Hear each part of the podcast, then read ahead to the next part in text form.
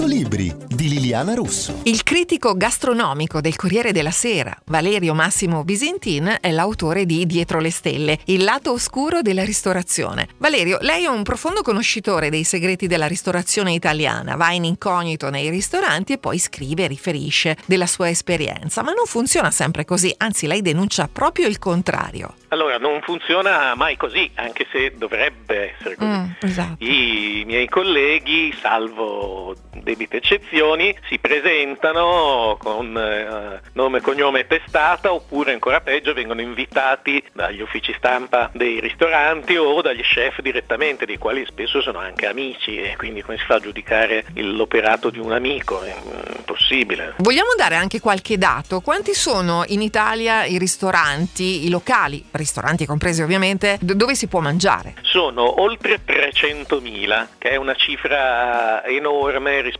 alla popolazione ed è nettamente superiore se confrontata con le altre nazioni europee, quindi abbiamo tantissimi posti dove si mangia, sono troppi perché la domanda dell'offerta in questo caso non viene rispettata, c'è molta più offerta di quanto non richieda la domanda. Ecco, lei sostiene dalla sua esperienza che spesso c'è questo scambio di favori appunto tra giornalisti, chef, food blogger, influencer, tu mi fai mangiare nel tuo ristorante, mi dai anche qualcosa, mi paghi e io ti scrivo una bella recensione. Abbiamo capito che funziona spesso così. Come facciamo allora noi utenti a capire che non è così? Eh, quello è il problema, perché non lo si vede, siccome sono accordi che passano sotto traccia, eh, in superficie sembrano tutte recensioni autentiche, però è anche vero che ormai i recensori militanti, insomma chiamiamoli così, non vengono seguiti più da nessuno e ci si informa attraverso altre fonti tipo TripAdvisor che per quanto sia inquinato come da, Eh, da sì. recensioni più o meno farlocche, però ci lascia la possibilità di intravedere qualche recensione autentica, sincera. Quali sono i parametri con cui si danno le stelle? E soprattutto, credo che questa sia una curiosità che hanno tutti. Che cos'è, eh, ad esempio, la stella Michelin?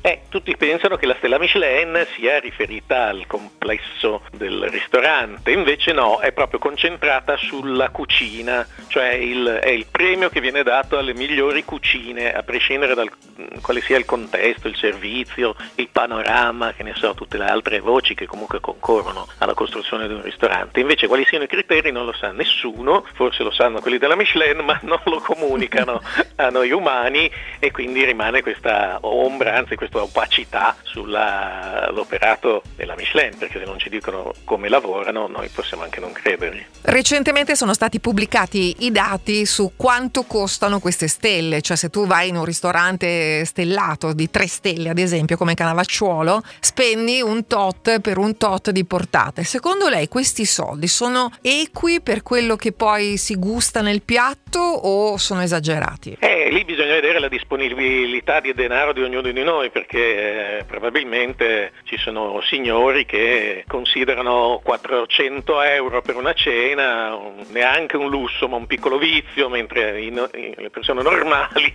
cifre così non le spendono volentieri, sp- specialmente adesso che c'è questa crisi, questa congiuntura molto difficile. Rispetto invece a quello che viene dato ristora- dal ristorante al cliente, questa è un- una valutazione più oggettiva, direi di no, perché se si può mangiare, se è vero che si può mangiare anche bene eh, con 40 euro, con 400 euro dovremmo mangiare in maniera più che sublime, dovrebbe essere un'esperienza eh, indimenticabile, invece probabilmente diventa indimenticabile solo perché si spendono tantissimi Tanti soldi.